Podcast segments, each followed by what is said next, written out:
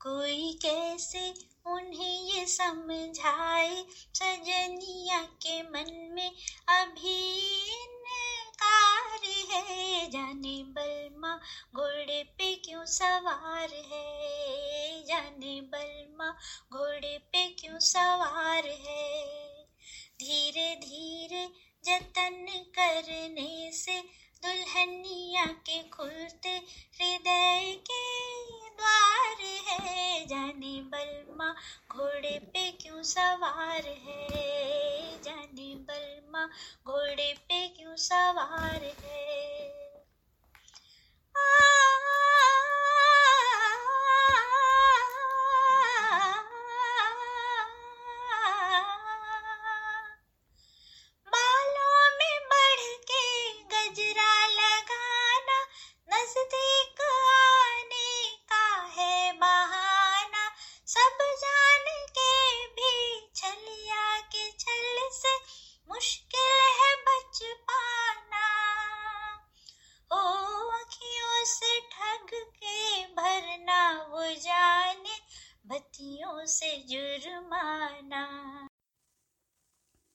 हमने एक बात कही सुनने वाले सभी दोस्तों को नमस्कार।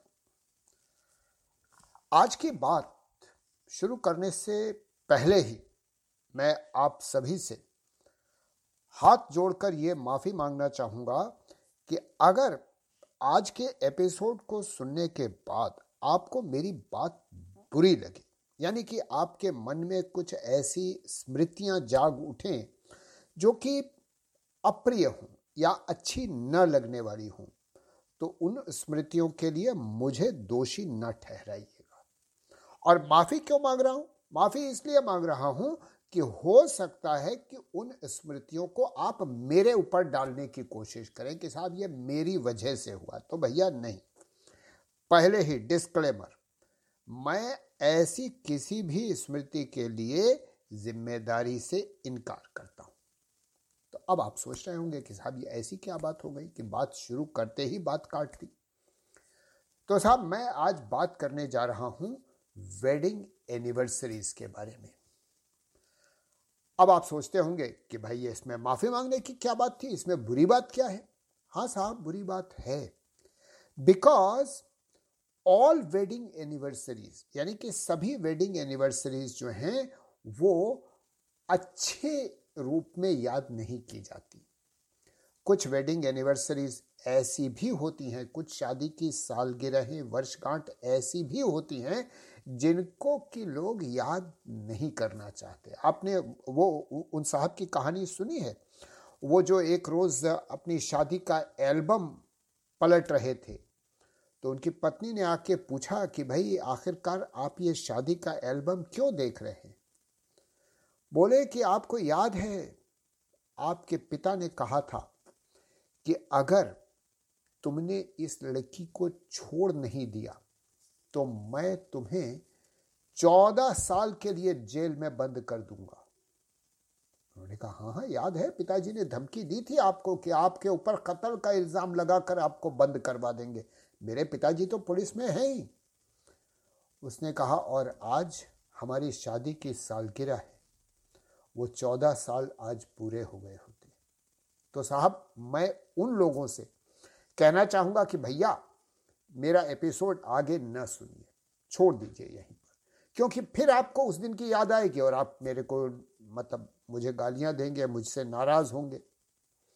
मगर ऐसे कुछ ही मामले होंगे। कुछ शादियाँ, देखिए, ये तो मज़ाक की बात थी, मगर कुछ शादियाँ वास्तव में नहीं भी चल पाती हैं। तो उनके, उन मामलों में शादी की वर्षगांठ जब भी आती है तो कुछ खट्टी यादें लेकर आती है, मीठी नहीं। मगर मैं आज उन वर्षगांठों की बात कर रहा हूँ जो सामान्यतः खटास नहीं लाती। देखिए, मिठास लाएँ या ना लाएँ, मगर खटास तो नहीं आती। तो अब साहब, एक हमारे भाई साहब हैं, उनका एक तकिया कलाम है। वो हर जन्मदिन पर या वेडिंग एनिवर्सरी पर या बच्चों के जन्मदिन पर पूछते हैं कि आज क्या खास कर रहे हैं। अब साहब हम मध्यम वर्गीय लोग हैं। हम खास क्या करेंगे? हमें ये नहीं समझ आता। और ख़ास तौर से अगर आप मुझसे ये पूछिए कि शादी के 25, 30, 40 साल के बाद आप ख़ास क्या कर रहे हैं तो आपको समझ ही नहीं आता। अरे भैया, पहले दूसरे साल में तो कुछ खास समझ में आता है। देखिए, शादी की सालगिरह मनाने के हर एक के तरीके अलग होते हैं। अब कोई साहब हो सकते हैं जो भाई अपनी पत्नी या अपने पति को एक अच्छी सी गिफ्ट दे। जैसे मतलब कोई ज्वेलरी दे सकते हैं, फूल दे सकते हैं या कोई सेंटिमेंटल किताब, किताबें मैं मैं आपको बता दूँ कि साहब, मैंने अपनी पत्नी को अपनी शादी की पहली वर्षगांठ पर कुछ किताबें उपहार में दी थी। बड़ा सोच विचार के लाया था वो। अमृतलाल नागर साहब की कुछ किताबें थी, मुझे आज भी याद है, वो मैंने उनको दी थी। उसके बाद शायद एक साल के बाद मैंने उनको कोई कपड़ा दिया था, शायद ऐसा मुझे याद आता है। एक बार कोई साड़ी भी खरीद कर दी थी। ऐसा ज़्यादा याद नहीं है मुझको, मगर हाँ कुछ तो दिया था ऐसे, कुछ तो सब गिफ्ट दी जा सकती है। आप एक बढ़िया डिनर कर सकते हैं, कहीं बढ़िया नाइस, बढ़िया रेस्टोरेंट में जाइए और डिनर भी हो सकता है। या किसी जगह घूमने चले जाइए कि भाई वेडिंग एनिवर्सरी आ रही है तो चलिए साहब एक रोमांटिक ट्रिप प्लान कर लेते हैं। हो सकता है कुछ लोग शादी के मतलब वो शादी में हम लोग सात कस्में खाते हैं ना तो कभी कभी तो ये भी होता है, कुछ लोग हैं वो सात कस्में याद करते हैं उनको।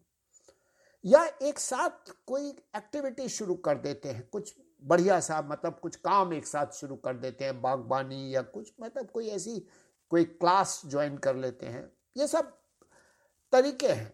और एक सबसे बढ़िया तरीका तो ये है कि भैया सरप्राइज़ अब साहब कोई सरप्राइज़ पार्टी कर दीजिए, वो हो गई। तो इस तरह से अक्सर हमने देखा यह है कि विवाह की वर्षगांठें मनाने के हर एक के अपने अपने तरीके हैं।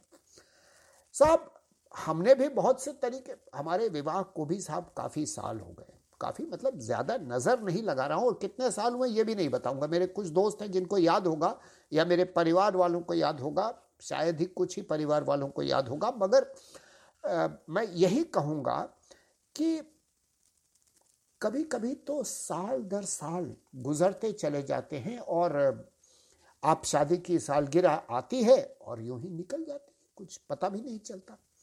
कभी कभी आपको वो अवसर जो है वो बहुत इम्पोर्टेंट लगने लगता है। वो ऐसा, वो दिन कौन सा होता है? वो दिन वो होता है जब आप भूल जाते हैं कि साहब आज वेडिंग एनिवर्सरी है। अगर आप भूल गए ना तो भैया बस समझ लीजिए कि वो आपकी मुसीबत आ गई। आप कुछ ना दीजिए, कोई गिफ्ट भी ना दीजिए, मगर याद रखना आपकी ज़िम्मेदारी है। और उस दिन मैं आपको अपने बारे में बता सकता हूँ, मेरी पत्नी उस सुबह से मुझे याद दिलाना शुरू करती है कि साहब देखिए, आज के दिन हमने व्रत रखा था और हमको रात में जब खाना था, तब तो खाना हम लोग, हमको खाना देना ही लोग भूल गए शादी के चक्कर में। हम जब भूखे ही बैठे रह गए। ऐसा कुछ कुछ कहानियाँ बताती रहती आपके साथ भी होता होगा, आपको भी ऐसा कुछ ना कुछ सुनने को मिलता होगा। और मैं पत्नियों की तरफ़ से अगर सोचूं तो बेचारे पति मैं बेचारे पति इसलिए नहीं कह रहा हूँ कि वो वास्तव में बेचारे हैं, बेचारा शब्द नॉर्मली पति के साथ में बेचारा शब्द जुड़ ही जाता है। तो वो व्यक्ति जो है, उसको अब याद हो, न याद हो, मगर उसको हाँ ज़रूर करना पड़ता है। ये मेरे साथ भी है साहब, मुझे याद है, नहीं याद है देखिए, बहुत सी बातें याद रहती हैं, मगर अब बहुत सी बातें जो नहीं भी याद रहती। मसलन, अब हमारी पत्नी कहती है, आपको याद है वो मामा जी जो आए थे? अब यार, मामा जी आए थे? कोई ज़रूर भाई, मामा है तो आए होंगे शादी में, मगर अब हमसे क्यों ये बात पूछना चालीस साल के बाद कि वो मामा जी आए थे तो उस दिन उन्होंने, अब यार, उस दिन उन्होंने क्या कहा? तो आपसे कहा होगा ना। नहीं नहीं, वो आपसे बात कर रहे थे। अब भैया चालीस साल पहले मामा जी हमसे क्या बात कर रहे थे, अब क्या बताएँ? मगर अब साहब हमको याद कर, हम कहते हैं हाँ याद है हमको, बताना पड़ता है। तो साहब अक्सर ऐसा होता है। अच्छा हमारे एक मित्र हैं। मतलब समझिए भाई साहब हैं, उनके साथ में ये है कि उनकी शादी थोड़ी खटास वाली रही। मतलब टूटी नहीं, मगर खटास वाली रही। तो वो क्या करते हैं कि जिस, जब उनका वेडिंग एनिवर्सरी आने लगती है तो वो कहीं बाहर जाने का प्लान बना लेते हैं। जब वो साथ में काम करते थे तो उनका ये था कि वो कोई टूर निकाल लेते थे। बड़े अफसर थे तो टूर निकाल लेते, चले जाते थे। और साहब, हम चूँकि उनके पारिवारिक मित्र थे तो हमको उनकी पत्नी की बात भी सुननी पड़ती थी। अच्छा अब हम क्या बताएँ भाई, हम तो उनकी शादी में गए भी थे, मगर भाई, अगर आपकी शादी में तीन दिन में से 300 दिन झगड़ा ही होता रहता है तो ज़रूरी है कि उस एक दिन को आप कोई सेलिब्रेशन के तौर पे मनाएँ। साहब, मुझे तो नहीं लगता है। हाँ मुझे ये लगता है कि ये एक दिन ऐसा है जबकि आपको याद करना चाहिए। आपको कोशिश करनी चाहिए कि भाई, हम आज के दिन जरा पीछे मुड़कर देख लें एक बार। तो यहाँ पर एक मेरा ख्याल ये है कि एनिवर्सरी सेलिब्रेशन जो है, वो बहुत पर्सनल हो, इसका कोई मतलब नहीं है। कि आपकी शादी तो पर्सनल नहीं थी ना भाई? जब शादी हुई तो it was a public affair public affair in the sense क्या हुआ भाई? अरे, आपकी शादी हुई तो उसमें लोग बाग आए। लोग आए, दोस्त आए, परिवार वाले आए। तो अब सवाल यह है कि उस सेलिब्रेशन को, उस एनिवर्सरी सेलिब्रेशन में उन लोगों को कैसे भूल जाया जाए? देखिए, अब यहाँ पर पत्नी हमारी मामा जी को जो याद करती है ना, वो कुछ हद तक वही करती है जो मैं आपसे अब कहने जा रहा हूँ। क्योंकि मेरा ख्याल ये है कि एनिवर्सरी सेलिब्रेशन कोई भी एनिवर्सरी चाहे वो जन्मदिन हो, चाहे शादी की एनिवर्सरी हो, या आपके नौकरी की एनिवर्सरी हो। यानी कि जिस दिन आपने अपनी नौकरी शुरू की, उस दिन की याद जब आप करें तो ये एक ऐसा समय होता है जबकि आप पीछे मुड़कर देख सकते हैं। और पीछे मुड़कर यानी कि ठहरिए और पीछे एक नज़र डाल लीजिए कि भैया जो गुजर गया, यानी जो गुजर चुका है अब तक उसमें क्या क्या हुआ है? अगर आपको याद आ जाए तो। मेरा ख्याल यह है कि ये याद आ जाए तो एक बहुत महत्वपूर्ण बात होती है। क्योंकि ये जो याद आ जाए तो ये किसी समय कुछ चीज़ें याद आ जाती हैं और किसी समय कुछ चीज़ें याद नहीं भी आती कभी कभी तो होता यह है कि बहुत इंपॉर्टेंट चीज़ें आप भूल जाते हैं। अच्छा अब जो हमारे दोस्त, जो डॉक्टर हैं या जो मस्तिष्क विशेषज्ञ हैं, वो तो कुछ ना कुछ इसके पीछे कारण बता देंगे, मगर मैं आपको बताता हूँ कारण क्या है। मेरे हिसाब से आपको वो चीज़ें याद रह जाती हैं जो मतलब मेरा, मेरी तरफ़ से क्या ये तो सामान्य सी बात है, वो चीज़ें आपको याद रह जाती हैं जिन्होंने आपके ऊपर ऐसी छाप छोड़ी हो जिसका बाद की ज़िंदगी में भी कोई असर पड़ता हो। मसलन देखिए, मैं फिर एक बुरी बात कहने जा रहा हूँ। अब मेरे दोस्त मुझे फिर गालियाँ देंगे। मसलन, आपको वो अफसर याद रह जाते हैं आपके, जिन्होंने आपको ऐसा नुकसान पहुँचाया हो कि आप ताजिंदगी प्रमोट ही ना हुए। उनकी याद रह जाती है। वो अफसर भूल जाते हैं जिन्होंने कि अपना रेगुलर कोर्स में आप काम करते रहे, तारीफ़ करते रहे, वो लोग आप अपना ज़िंदगी में आगे बढ़ते रहे और उनको आप भूल भी जाते याद भी नहीं रहता। या कोई ऐसा आपकी ज़िंदगी में आया होता है जिसने कि आपको कोई अचानक लाभ पहुँचाया हो, उसकी भी याद रहती है। उस घटना की भी याद होती है, जो घटना हुई हो जिसकी वजह से आपको ज़िंदगी में कुछ अब अनायास कोई लाभ हुआ हो। तो साहब, अनायास लाभ या हानि जो आपके जीवन में आई होगी, उसकी तो याद रह जाती है। बाकी याद मेरे मेरे जैसे व्यक्ति को तो नहीं रह जाती साहब। मैं आपकी बात जानता नहीं। तो अब मैं आपको अपने हिसाब से बताता हूँ कि मैं एनिवर्सरी सेलिब्रेशन को किस तरह से मनाने की बात करता हूँ। और मैं, चूँकि आज आपसे बात कर रहा हूँ तो शायद मैं अपने विचारों को शब्द दे पा रहा हूँ, वरना मैं ये काम करता हूँ, मगर ये नहीं कहना चाहिए। इतने शब्दों में उसको व्यक्त नहीं करता था। आज आपके साथ में साझा कर रहा हूँ। एनिवर्सरी, यानी खासतौर से विवाह की वर्षगांठ, वो समय है जबकि आप दोनों एक साथ कुछ समय बिताते हैं। ये समय सिर्फ़ आपका नहीं है। ये बात याद रखिएगा।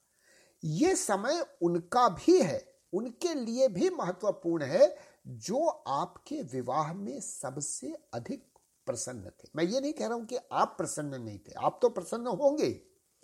मगर आप ये सोचिए कि आपके अलावा वो कौन थे जो आपके विवाह से सर्वाधिक प्रसन्न हुए?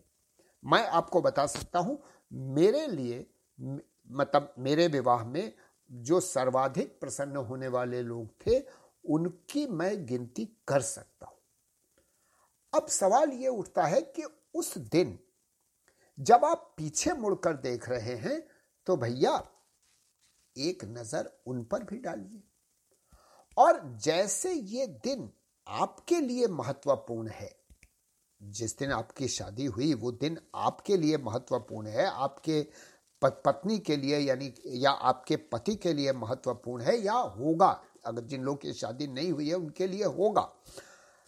तो वो लोग उस दिन ये याद रखें कि यही दिन उन लोगों के लिए भी महत्वपूर्ण है, जो आपकी शादी में बहुत ही खुश हुए थे, बहुत ही कारसाज थे। Some people they are instrumental in your wedding some people they simply wanted your wedding देखिए, मैं यही कह सकता हूँ कि बहुत सी शादियाँ तो जिनमें प्रेम शादी के बाद उत्पन्न होता है। बहुत सी शादियों में प्रेम शादी के पहले से उत्पन्न होता है। तो आप अपनी प्रेम की चर्चा करें। एग्री ठीक है, वो तो चर्चा आप कर रहे हैं। परंतु उनकी भी चर्चा करिए। जो उस विवाह को संपन्न कराने में हिस्सेदार थे। अब यहाँ पर अब कौन लोग आते हैं? ये लोग आते हैं आपके माता पिता आपके भाई बहन आपके परिजन, आपकी दोस्त, घनिष्ठ दोस्त। कुछ दोस्त ऐसे होंगे जो छुट्टियाँ ले ले करके, यानी कि अपने बॉस से झगड़ा करके, किसी तरह से छुट्टी लेकर आपकी शादी में शामिल होने आए होंगे। कुछ ऐसे भी लोग होंगे जो कि आपकी शादी करवाने में इंस्ट्रूमेंटल रहे होंगे। तो भैया, सवाल यह है कि ऐसे लोगों को भी इस दिन याद करिए। और याद करना केवल, देखिए इसमें से कुछ लोग तो होंगे जो अभी हो सकता है दुनिया में आपके साथ हो, और कुछ लोग ऐसे भी हो सकते हैं जो दुनिया छोड़ के जा चुके हो। तो यार, मेरे ख्याल से जो दुनिया छोड़ के जा चुके हैं, पहले उनकी याद कर लीजिए। क्योंकि कहा यह जाता है कि भाई जो चला जाता है ना, उसको जब कोई याद करता है तो उसको वहाँ द अदर लैंड यानी जिस दुनिया में वो होता है, उस दुनिया में कुछ खुशी मिलती है। तो यार, पहले दूर वाले को खुशी दे दो ना। उसको खुश कर दो। उसकी याद करके कि यार, वो आए थे। उन्होंने क्या कहा था, क्या नहीं कहा था, ये तो छोड़िए। मगर उनके बारे में तो याद कर लीजिए। उसके बाद वे लोग जो आपके, अभी हैं आपके साथ इस दुनिया में उनको याद करिए। और अब तो भैया बहुत आसान है। कम से कम आज के दिन उनको नमस्कार, दुआ, सलाम, हेलो, कुछ तो कर लीजिए। वेडिंग एनिवर्सरी का दिन वो दिन है जबकि आप उनको भी कर सकते हैं दोस्ती, बातें। मैं आपको यह बता दूँ कि यहाँ पर मेरी पत्नी इस बात को बहुत अच्छी तरह से निभाती है। वो क्या करती है कि वो वेडिंग एनिवर्सरी ही नहीं, वो बाकी भी और भी दिनों में, वो जितने भी परिवार के वरिष्ठ जन होते हैं, वो उनको कहती है कि साहब, आज फलाने दिन का स्पेशल परिणाम करने के लिए आपको फ़ोन कर रहे हैं। इससे होता क्या है कि आपको एक तो उनको भी आज के दिन की याद हो जाती है और उनकी भी कुछ मेमोरीज अच्छी बुरी जो भी रही होंगी, वो एक बार जाग उठती हैं। आप भी उनको याद कर रहे हैं, ये बात उनको भी पता चल जाती है। देखिए इंपॉर्टेंट बात क्या है ना, कि हम किसी को याद कर रहे हैं, ये तो बहुत अच्छी बात है।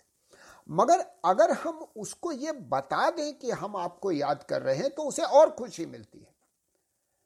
मसलन आपको एक उदाहरण के तौर पे बता सकता हूँ। जैसे अचानक किसी व्यक्ति से मुलाकात हो जाती है तो हम क्या कहते हैं भाई अरे साहब, हज़ार साल की उम्र है, अभी आप ही को याद कर रहे थे। क्या होता है? हम ये क्यों कहते हैं उससे? हम ये इसलिए कहते हैं क्योंकि हमें लगता है कि इससे उसको खुशी मिलेगी। खुशी क्यों मिलेगी कि हम उसको याद कर रहे थे? और मेरा यह ख्याल है कि अगर किसी व्यक्ति को याद करके हम उसको खुशी दे सकते हैं तो क्यों ना दे दी जाए यार? और यार, अगर याद नहीं भी कर रहे हो ना तो उसे कह दो कि हम तुम्हें याद कर रहे थे। तो उसे खुशी तो मिलेगी ना? अरे भाई, एक सीधी सी बात है। एक मतलब व्यावहारिक विज्ञान के हिसाब से कहा यह जाता है कि अगर आप किसी को कुछ नहीं भी दे सकते तो कम से कम एक पॉजिटिव स्ट्रोक तो दे सकते हैं ना? और अगर किसी भी व्यक्ति को एक पॉजिटिव स्ट्रोक मिलता है तो वो समझ लीजिए कि गंधी की बास जैसा होता है। यानी कि गंधी की बास मतलब वो जो इत्र बेचने वाला होता है, इत्र बेचने वाला आपको अगर इत्र नहीं भी दे तो कम से कम अपनी सुगंध थोड़ी सी आपके साथ बांट अवश्य लेता है। तो वही इसी तरह से जो खुशी है ना, आप अगर उसको कोई अच्छी चीज़ दे नहीं सकते तो कम से कम उसको एक अच्छी बात तो कह सकते हैं।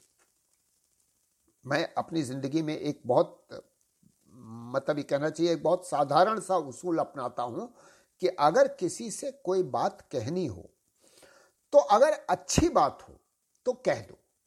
तारीफ़ करनी हो, कर दो। और अगर कोई बुरी बात हो ना तो चुप रह जाओ। यानी कि अगर अच्छी बात नहीं कह सकते हो तो चुप रहना बेहतर होगा। ये मेरा अपना सोचना है। तो अब सवाल आया वेडिंग एनिवर्सरी पर वापस आते हैं। तो वेडिंग एनिवर्सरी वाले दिन हम पार्टी वार्टी जो भी करें करें। क्या एक पल रुक कर उनकी भी याद कर लें जिन्होंने, जो हमारी शादी में सबसे ज़्यादा खुश हुए थे? सॉरी यहाँ पर मैं वो नागिन डांस करने वाले फूफा का ज़िक्र नहीं कर रहा हूँ। नागिन डांस करने वाले फूफा भी खुश हुए थे।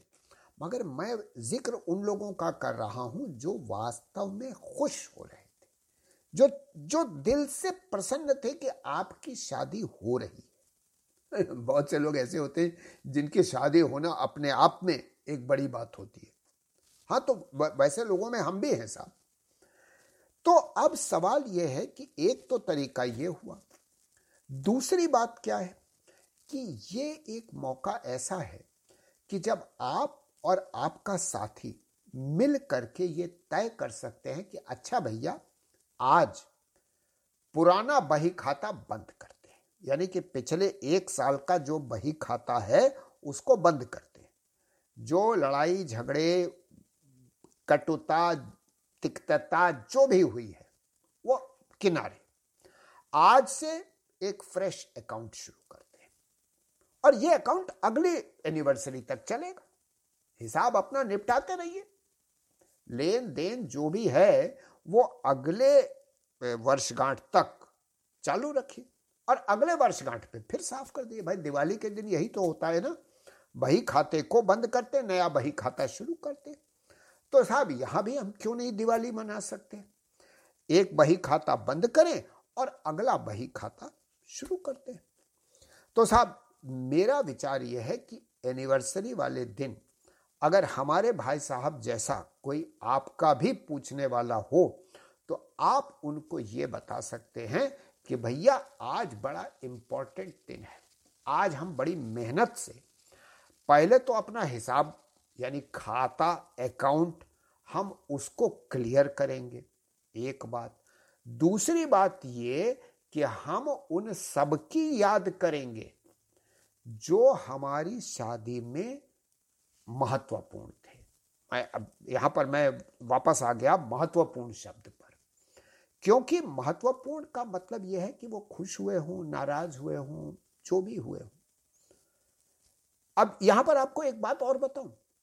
हम अपनी शादी में सबसे पहले हमारी जिनकी याद करते हैं वो हैं, हमारे एक मतलब हमारे जीजा जी हैं। तो हमारी वो बड़ी बहन, वो इंस्ट्रूमेंटल थी ये कहने में कि हाँ ये लड़की से शादी कर डालो, करनी ही है।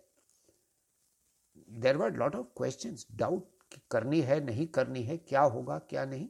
बट हमारी शादी के लिए वो पहली व्यक्ति थी जिन्होंने कहा कि नहीं, शादी करनी ही है, बिल्कुल पक्का है। तो साहब, हम हर वेडिंग एनिवर्सरी पर बाकी और लोगों के साथ साथ सबसे पहले याद करने वालों में उनकी याद करते हैं। और हम तो साहब यही कहेंगे कि खुश होने वालों में भी शायद वो सबसे अग्रणी लाइन में बैठी हुई थी। तो अब साहब मैं यहीं पर अपनी बात समाप्त करूँगा और केवल इतना ही कहूँगा कि कोई भी एनिवर्सरी उन लोगों के बिना उनकी याद किए बिना पूरी नहीं हो सकती जिन्होंने उस इवेंट को होने में इंपॉर्टेंट रोल प्ले किया होगा। चाहे वो वेडिंग एनिवर्सरी हो और वट एवर एनिवर्सरी इसके साथ ही आपसे अनुमति चाहूँगा और आपने अपना समय दिया है, उसके लिए आभारी हूँ। आपका धन्यवाद। अगले हफ़्ते हसब मामूल फिर मिलेंगे। नमस्कार। जो मैं टोकूं कहा न मेरा माने, भवों को ऐसे ताने, बहस बेकार है, जाने बलमा घोड़े पे क्यों सवार है? जाने बलमा घोड़े पे क्यों सवार है? कोई कैसे उन्हें ये समझाए, सबर करने से ही फलता। प्यार है, जाने बलमा घोड़े पे क्यों सवार है? जाने बलमा घोड़े पे क्यों सवार है?